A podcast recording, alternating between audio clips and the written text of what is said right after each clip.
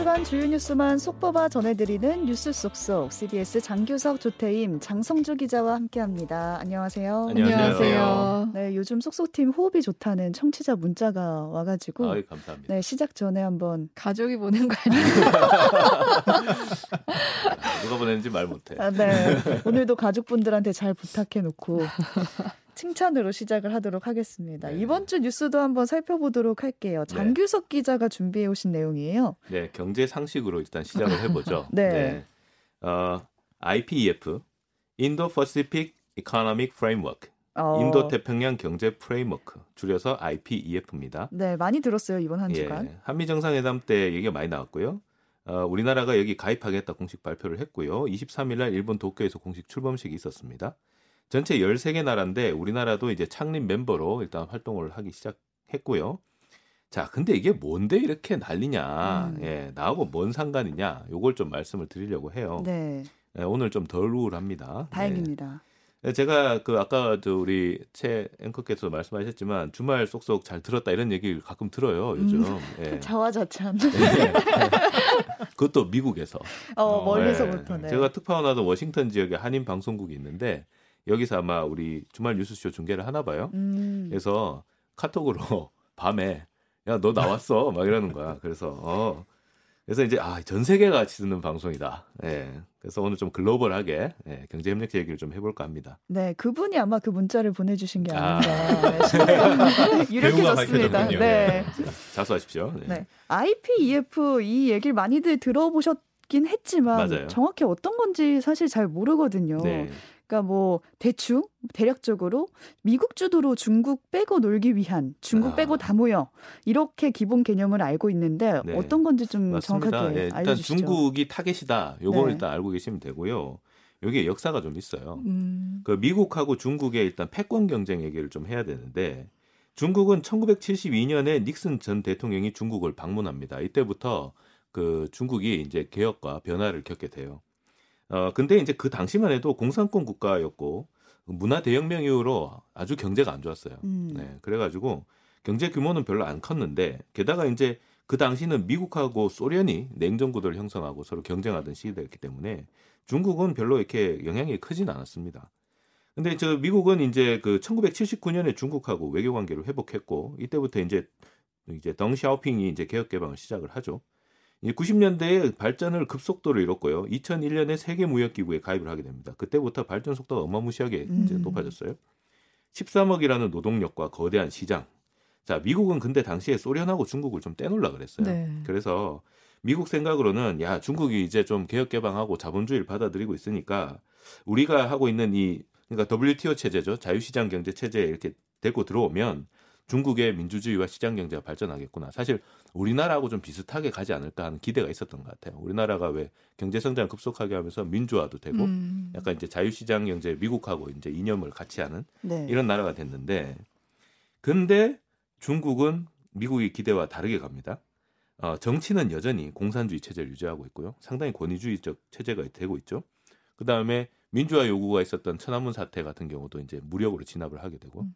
최근 같은 홍콩 같은 경우도 상당히 그 권위주의적으로 억압을 하고 있잖아요.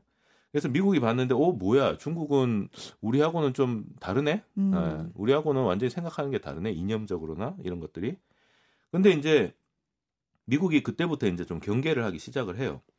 근데 2008년에 미국의 금융위기가 덮칩니다. 그래가지고 미국이 자기 이 코가 석자였기 때문에 중국을 견제할 그 시기를 조금 놓쳐요. 아 그때 좀 약해졌던 것 예. 같아요. 예. 그때 좀 놓치는데 그때를 타고 중국이 2010년에 세계 2위 경제 대국으로 올라옵니다. 일본, 2010년에 예, 일본을 제치고. 네. 그리고 그때 이제 국내 총생산이 미국 국내, 국내 총생산의 40%까지 올라옵니다. 아, 예. 근데 미국 입장에서는 이거 이대로 두면 안 되겠다 했을 것 같아요. 예. 그래서 이제 중국 잘 키워서 이제 미국 패권 아래 두고 미국이 1등 국가 계속 해먹어야지 네. 했는데 자꾸 말도 안 듣고 덩치는 음. 커지고 얘는 점점 힘이 세지는 것 같아요. 그러니까 야 이거 안 되겠다 이러다가 우리가 우리가 밀리겠다 음. 싶으니까 미국은 오바마 행정부 때부터 아시아 회귀 전략이라는 걸 갖고 옵니다. 그래서 어, 피보트 아시아라고 하는데 이 중국을 군사적 경제적으로 포위를 해서 영향력을 제한시키겠다. 이제 이게 이제 어, 전략을 갖고 오는 건데 그때 이제 경제적으로 포위하려고 한 게 이제 환태평양 경제 동, 동반자 협정 TPP라는 것이 네. 있어요. 어, 잊혀진 TPP네요. 예. TPP 뭔가 이렇게 약간 음료수 이름 같은데 이거가 이제 가입 추진하던 그 당시 국가들 보면 일본이 이제 제일 우선 나와 나와 있고요. 그다음에 베트남, 뭐 인도네시아 뭐 이런 식으로 이제 연결이 쭉 되는데 이걸 쫙 이으면 중국을 연결하는 선이 됩니다. 음. 중국을 둘러싸는 중국 포위하는 선이 되죠.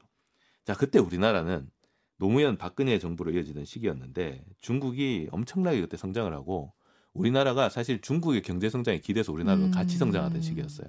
그러니까 중국에서 이게 떨어져 나오면 우리가 경제가 이게 안 되는 시기였기 때문에 눈치를 볼 수밖에 없었어요. 그때는 음. TPP에 그래서 가입을 안 했어요. 음. TPP 가입을 안 하고 이제 눈치를 보고 있었는데 근데 이 TPP를 트럼프 대- 전 대통령이 뒤집어 버립니다. 그러니까 야 이거 뭐야? 뭐 여러 나라하고 다 이거 할 필요 뭐 있어? 그냥 미국은 미국의 힘으로 중국을 억누르겠다. 이렇게 해서 그 미국 혼자서 이제 중국을 관세로 누릅니다. 음, 예, 이걸 이제 TPP를 탈퇴하고 미중 무역 전쟁이라고 하죠. 네. 미중 무역 전쟁으로 관세를 막 엄청 어마무시하게 때려서 중국을 막 압박을 해요. 자, 그래서 미국 자체로 갖고 있는 힘을 이용해서 이제 어, 대중국 관세 정책을 주로 쓰게 되는데 미중 무역 전쟁이 이제 계속되고. 근데 이제 바이든 정부로 다시 오면서 분위기가 또 바뀌었어요. 그렇죠. 네. 바이든 행정부가 들어서면서 이젠 동맹의 가치가 더 중요시 되고 있잖아요. 예, 그러니까 오바마 때 이제 여러 나라 엮어서 같이 가자 했던 거를 바이든 때 또 이제 하는 거예요. 음. 왜냐하면 바이든도 오바마 때 이제 부통령이었으니까 사실 그 연장선상이라고 보면 되는데 사실 중국을 포위한다 이 목표는 오바마, 트럼프, 바이든 다 똑같습니다. 지금 미국은 중국을 잡아야 돼요. 못 잡으면 먹힌다. 지금 이런 위기감이 있기 때문에. 근데 이제 바이든 때 와서는 오바마 때처럼 좀 여러 나라를 같이 끌어들여서 동맹을 만들자. 이렇게 이제 또 다시 분위기가 바뀌었죠. 네. 근데 이제 TPP는 이미 이제 불발이 돼 버렸어요. 근데 TPP는 이 CTPP인가 해 가지고 일본 위주로 해 가지고 뭐 만들었고 일본이 이걸로 이제 약간 이제 재미를 보고 있는 거고요. 미국은 이 안에 들어가지 못했어요. 자, 그래서 미국은 또 그 비슷한 걸 또 만듭니다. 자, 여러 나라를 엮어서 중국을 봉쇄하자. 이게 바로 IPEF인데, 자, 이 IPEF는 좀 특이한 게 공급망, 그 다음에 기술 여기에 방점이 찍혀 있어요. 그러니까 그 동안은 이 관세를 이제 없애준다. 이런 이제 동맹에 치중했다. 관세 동맹에 치중했다면 이번에는 기술 동맹이다. 어, 네. 근데 지금 미국하고 중국이 이제 패권 경쟁을 하는데 이 패권 경쟁에서 향배가 뭐냐? 이 미래 기술입니다. 미래 기술. 그러니까 그렇죠. 인공지능, 뭐 로봇, 반도체 이걸 갖고 있는 나라가 이제 패권 국가로 뜬다. 이렇게 보는 건데 그러니까 미국은 어떻게든 중국에 대해서 첨단 기술을 못 들어가게 막아야 되는 상황이에요. 그래서 이제 중국을 빼고 이 IPEF 안에 있는 이 13개 국가끼리 첨단 기술을 공유해서 공급망을 구성하자. 음. 이게 이제 IPEF고요. 실제로 여기에 참가한 13개 국가들을 보면 뭐 한국, 일본, 인도, 베트남, 호주, 뉴질랜드 이또 조금면 또 중국을 다 둘러싸요. 둘러싸고 음. 있는 걸 볼 수 있습니다. 자, 근데 우리나라도 기술 강국이잖아요. 근데 이제 반도체, 2차 전지, 뭐 스마트폰, 반, 뭐 이런 것들을 이제 수출하는데 이 첨단 기술 동맹을 맺으면 어 여기에서 우리가 빠지면은 사실 이게 뭐 완전히 이제 낙동강 오리알 되는 거니까 그쵸. 우리는 무조건 지금 들어가야 음. 되는 상황이고 옛날에 그 TPP 가입하던 때랑은 또 분위기가 좀 달라요. 이제 중국하고도 약간 이제 경제적으로 조금 떨어지는 분위기도 있고. 그래서 우리가 일단 여기에 들어가긴 들어갔는데 앞으로 이제 우리가 얼마나 주도적인 역할을 할 수 있을까. 예. 그다음에 이제 중국이 또 이럴 때 또 가만히 있을까. 이런 것들이 이제 좀 문제가 될 수 있겠죠. 네, 얘기를 쭉, 다- 쭉 듣다 보니까 아, 중국이 가만히 어. 있기에는 좀 어려울 것 그렇죠. 같다라는 예상도 해볼 수 그러니까 있네요. 앞으로 중국이 어떻게 나올 거냐 이런 네. 걸 보는 것도 중요하죠. 네. 그러니까 진짜 중국에 대한 견제가 되게 심화 심화되고 있다라고 느낀 것 중에 하나가 그러니까 또 바이든 대통령이 일본에 갔을 때 또 이야기한 것 중에 하나가 일본의 유엔 안보리 상임이사국을 아, 예. 지지한다라는 이야기가 나왔거든요. 이 유엔 안보리 상임이사국 같은 경우는 2차 대전의 전범국을 제외한. 핵보유국이잖아요. 원래 이제 저 전승 국가들끼리 네, 예, 예. 자기들끼리 이렇게 잘 하자 약간 이런 음, 성격이었는데 사실 뭐 독일도 그래서 여기. 가입을 못 들어가고 있는 상황인데 네. 일본에 대한 이걸 지지를 한다는 것 자체가 전범국인데 그렇죠. 이거에 대해서 아무래도 뭐 커피 클럽이라 그래서 이 상임이사국 진출을 하려고 하는 국가들을 견제하는 협의체라고 해야 되나요? 어. 일종의 그런 게 있는데 우리나라도 거기에 들어가 아, 있거든요. 예.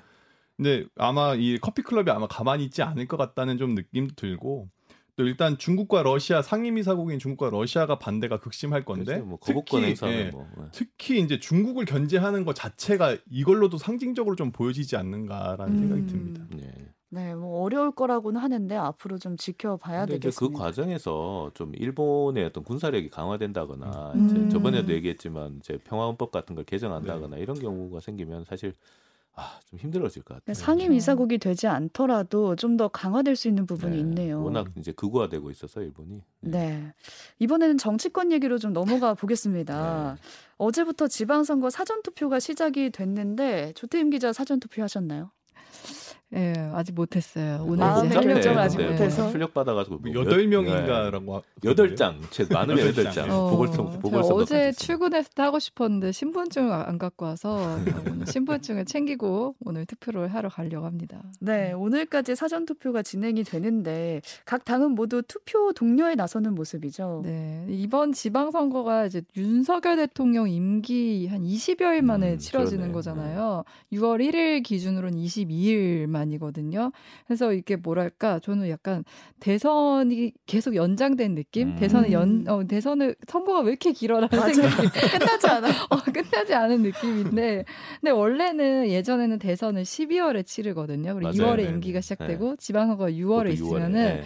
중간 평가 성격이 있었어요. 근데 음. 이게 박근혜 전 대통령 탄핵 이후로 이렇게 봄에 대선을 치르고 음, 하다 음. 보니까 이번에 이렇게 짧은 임기 내에 지방선거를 치르게 된 건데요. 네. 근데 아무래도 이게 정권 출범 후에 치러진 선거는 그러니까 지금 여당이 유리할 수밖에 그렇지. 없어요. 네. 예. 지금 뭐 취임 초 컨벤션 효과 있죠. 거기다 한미 정상회담 음. 그뭐 바이든 대통령과 공동으로 기자회견하는 게 TV에 나왔죠. 이러다 보니까 민주당은 사실 지금 현재 구도로서는 지금 해결이 안 되는 상황, 음. 좀 어려운 상황이죠. 그리고 지방선거라는 것 자체가 뭐 대박 대선 같은 경우는 인물이 되게 중요하고 그렇죠. 음. 바람이 있고. 이런데 지방선거에서 좀 얕 게 이렇게 넓게 펼쳐지는 네. 조직력 선거잖아요. 싸움이라고 네, 하죠. 조직력 싸움이고 네.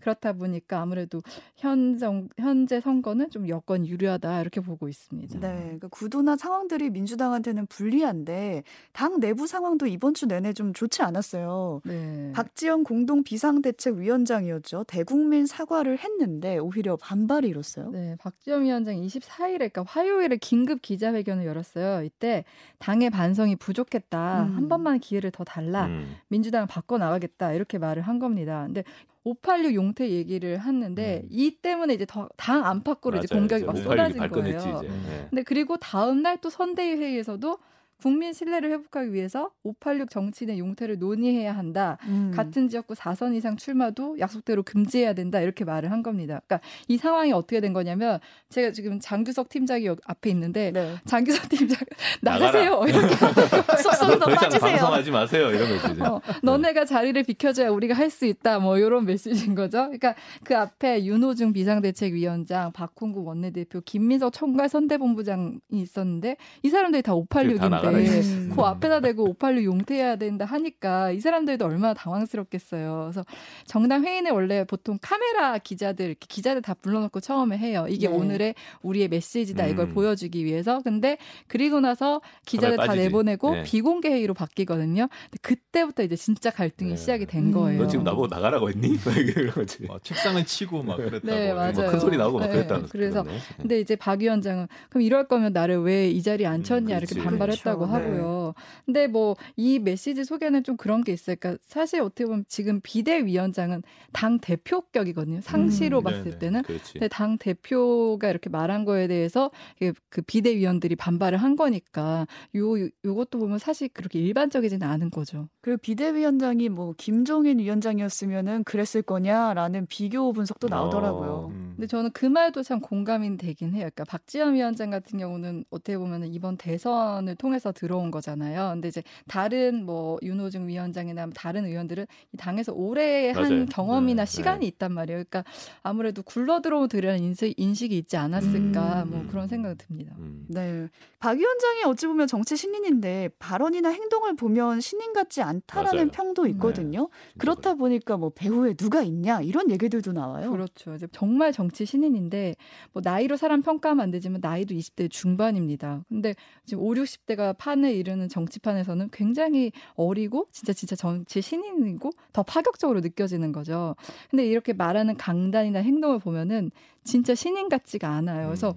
뒤에 누가 있냐 이런 생각이 들 수밖에 그러니까 흔히 누구 라인이냐 누구 네. 걔냐 이런 누가 생각이 영입했어? 막 어, 들. 수밖에 네. 없는 거죠. 이렇게 강하게 말할 수 있는 거는 누가 뒤에 받치고 있는 거 아니냐. 음. 이런 얘기가 있는 건데, 근데 지금 또 이런 얘기들이 나와요. 그러니까 지금 6일 지방선거가 아무래도 좀 야권에 불리하니까, 네. 어, 이재명 후보가 지금 선대위원장이잖아요. 그러니까 이 책임을 다른 쪽으로 돌리기 위해 미리 586을 선제적으로 공격하는 것이다. 음. 뭐 그래 이런 얘기도 나오고 근데 또박위 원장 지금 행동이나 발언을 보면은 소위 이재명 후보를 지지했던 그 철험회 의원들을 거침없이 비판하고 있거든요. 어, 그리고 예. 또 이재명 지지층들 아까 말, 말했던 개딸 딸들. 그분들로부터도 지금 엄청난 질타를 음. 받고 있잖아요. 그래서 도대체 누가 배우냐 음. 아, 헷갈린다는. 배우가 평가가 없네, 많아요. 보면, 네. 근데 이제 취재 기자들을 통해서도 물어봐도 잘 모르겠다고 네. 이제 가늠이 어. 안 된다고 이렇게 얘기를 하고 있거든요. 그러니까 어째 봤을 때 지금까지 이런 정치 문법이나 이런 문화랑 좀 다른 인물이지 음. 않나 이런 생각이 음. 듭니다. 네, 네. 선거가 끝나고도 계속하겠다고는 음. 했는데 정치적인 입지가 어떻게 될까? 그러니까 이제 본인이 정치 입지를 확보해야 되는 네. 지금 그런 상황이니까 행보가 좀 많이 주목이 되는 예, 음. 부분이 있는 것 같아요. 저는 이번에 선거가 되게 중요하다고 생각하는 게 선거 결과에 따라서 선거 결과가 안 좋게 되면 그 책임은 박 위원장 탓이 될 아, 수도 예, 있고 예, 예. 또 오히려 선거 결과가 너무 안 좋으면 아 그래 박 위원장 말대로 우리가 쇄신해야겠다 했어? 어. 요런 메시지가 나올 수도 있고 그 이후에 이제 전당대회가 중요한 게 선거 결과에 따라 전당대회 결과도 달라지는 거예요. 정말 개혁해야 된다 이런 메시지가 힘을 받을 수도 있고 아니면은 조금 선거 결과 무난하다 그러면 기존의 당내 주류층이 음. 또 힘을 받을 수도 586 있고 나가네 안 나가냐 네. 그러니까 지금 당장 당 대표로 나온 분들 거론되는 뭐 이재명 후보도 있지만 우원식, 홍영표, 전해철 이분들 다 586 정치인들이거든요. 네. 그렇다 보니 이번 선거 결과와 전당대회 이것들이 어떻게 이제 되느냐에 따라서 박지원 위원장의 입지나 향후 정치 행보가 좀 결정되지 않을까 예, 그렇게 보고 있습니다. 음. 네. 지금 조태임 기자가 정치 공부를 해주셨고 이제 그 전에 장규석 기자가 경제 공부를 해주셨는데 이번에는 좀 놀아봐도 될까요, 장성주 기자? 저도 이게 근데 좀 가볍 가볍지는 않게 끝날 것 같아서 아. 죄송스럽습니다. 네. 네, 만화 이야기, 뭐 웹툰 이야기라고 하셨는데 예. 우리가 어린 시절에 보통 공부 안 하고 만화 본다고 부모님한테 한 번쯤 다 혼나본 기억이 아마 있으실 것 같은데 네. 아마 뭐 소년 챔프 이런 거 보신 분들도 아, 아마 예. 계실 저는 거예요. 보물섬 세대입니다. 이렇게 만화를 잡지로 보신 분들도 계실 거고 어, 요새 네. 만화 잡지가 없나요? 있긴 있는데 뭐 이렇게 저 거의 본 적이 없습니다. 아. 네. 그리고 여기서 세대가 네. 네, 저는 이제 만화책으로 슬램덩크를 보고 자란 아. 세대고 아, 예. 단행본도 많이. 네. 네. 드래곤볼. 근데 네. 이렇게 이제 종이로 보던 만화가 이제 인터넷 시대에는 웹툰으로 진화를 한 거거든요. 예. 우리나라가 처음으로 이 웹툰이라는 플랫폼을 만드는 나라예요. 그래서 음. 진짜 원조인데 이 웹툰계 최근 이제 표절 논란이 이제 나왔거든요. 음. 그러니까 네이버 웹툰의 이매망량이라는 작품인데 네. 그 일본 만화 체이소맨을 체이소맨을 연상시킨다. 체인소맨. 네, 체인소맨이라는 아 일본 만화를 연상시킨다는 독자들의 지적이 있고 나서 어 작가는 이게 어떤 특정 작품의 연출이나 전개를 참고하지 않았다라고 음. 해명은 했지만 어쨌든 네이버 웹툰 측에서는 현재 2화까지 나왔던 이 임해망량의 연재를 중단을 했고 내렸어. 내가 찾아보니까 안 나오더라고요. 네, 네. 그래서 이제 원고를 좀 수정해서 다시 선보이겠다 음. 이런 입장을 보였습니다. 이게 음. 사실 웹툰 업계 표절 논란 같은 경우는 이번이 처음이 아니거든요. 맞아요. 그러니까 그동안 뭐 트레이싱 사건이라고 해가지고 이 옛날에 아마 기억하실 겁니다. 기름종이 네, 기억하시죠? 이렇게. 네. 네. 그러니까 반투명한 민홍지 위에다가 이렇게 글씨 이렇게 글씨, 예쁘게 쓰는 거 연습하고 했던 어, 세대가 이렇게 갈리는군요. 아, 저희 때는 습자지라고 했어요. 네. 습자지. 네, 그러니까 이런 네. 거를 숙제로 하고 그랬었는데 그게 바로 트레이싱이거든요. 그대로 아. 배- 보고 베끼는 게 음. 트레이싱이거든요. 그 네. 트레이싱과 표절 논란이 계속해서 터지는 이유가 뭘까요? 네, 아무래도 뭐 하늘 아래 완전히 새로운 것은. 없다라는 아, 말이 있잖아요. 그렇건 인정을 네, 하지만 네, 네. 예술 분야는 특히 뭐 소설이나 미술부터 해서 표절 논란이 계속 뭐 나온다. 음. 뭐볼 수도 있겠지만 이게 어떻게 보면 또 선배 작가들의 어떤 영향을 안 받을 수가 그러니까 없잖아요. 계속 그걸 음. 보고 또 자랐기 네. 때문에. 예. 근데 뭐 영화에서는 뭐 오마주라고 해가지고 음. 아예 자기의 어떤 존경의 의미로 어떤 장면이나 대사를 그대로 갖다 쓰는 경우들도 있거든요. 하지만 이게 트레이싱이나 표절은 조금 완전히 맞아요. 다른 네. 문제인 것 같아요. 예, 법적인 문제도 당연히 있겠지만 결국에는 이제 작가의 어떤 양심으로 좀 귀결되는 문제인 것 음, 같거든요. 음. 네, 인터넷 커뮤니티에서 보면 그 일본의 명작 만화는 애니메이션 리스트를 한 100개 정도 이렇게 쭉 적어 놓고 음. 그거를 표절한 것으로 의심되는 작품들 옆에다 이렇게 적어 놨어요. 아. 그리고 이제 빈칸이 있거든요. 네. 그 빈칸은 빨리 채워라. 그럼 돈 번다라는 거를 약간 우회적으로 비판하면서 아, 그러니까 이렇게 어, 어떤 사람이 그거를 약간 이렇게 표절하면은 돈 번다 이거. 네네네. 아. 그러니까 그런 식으로까지 어, 인터넷에서는 돌아다니고 있거든요. 그리고 또 이제 웹툰 플랫폼이 지금 굉장히 많아졌어요. 맞아요. 네이버나 네. 다음뿐만 아니라 굉장히 많은 어, 이런 플랫폼들이 나왔고 그렇다 보니까 이제 수요는 많아지는데 아무래도 퀄리티가 보장된 맞아요. 공급이 네. 조금 그렇죠. 부족해지는 것 음. 아니냐 이런 것도 한몫을 하는 것 같습니다. 특히 음.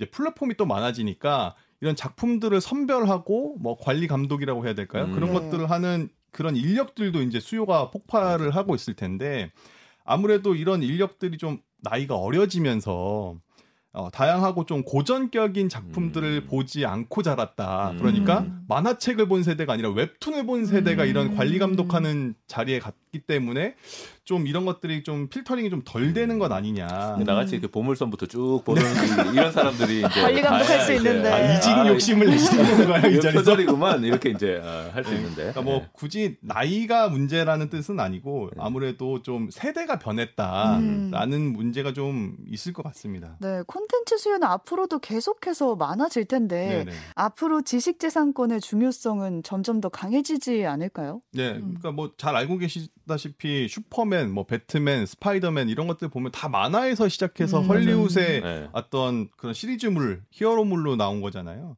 근데 여기에 웹툰으로는 우리나라에서 그 주호민 작가의 신과 함께가 네. 영화로도 맞아요. 굉장히 네, 큰 네. 흥행을 거뒀거든요. 네. 예. 그러니까 이- 이런 식으로 웹 소설, 웹툰을 원작으로 해서 영화나 드라마들이 지금 그치. 굉장히 많이 음. 나오고 그 있어요. 지옥 그 넷플릭스 예. 예.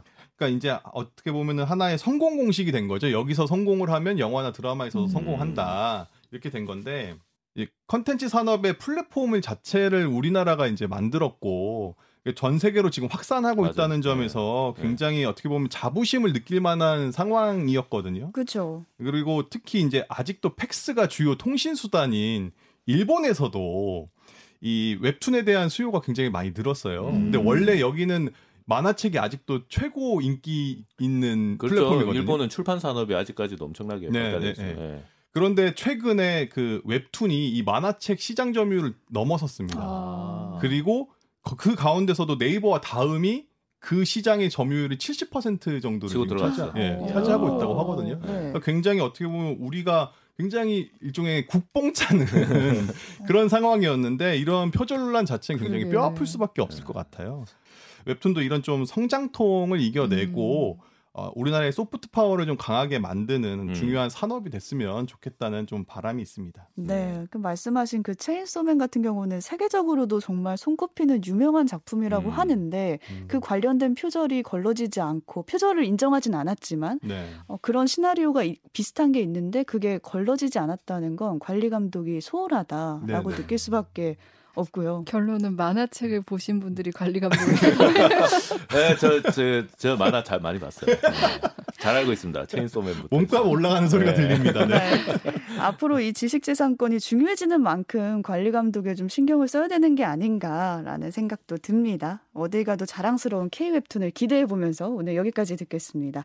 CBS 장규석, 조태임, 장성주 기자와 함께했습니다. 고맙습니다. 네, 감사합니다. 감사합니다.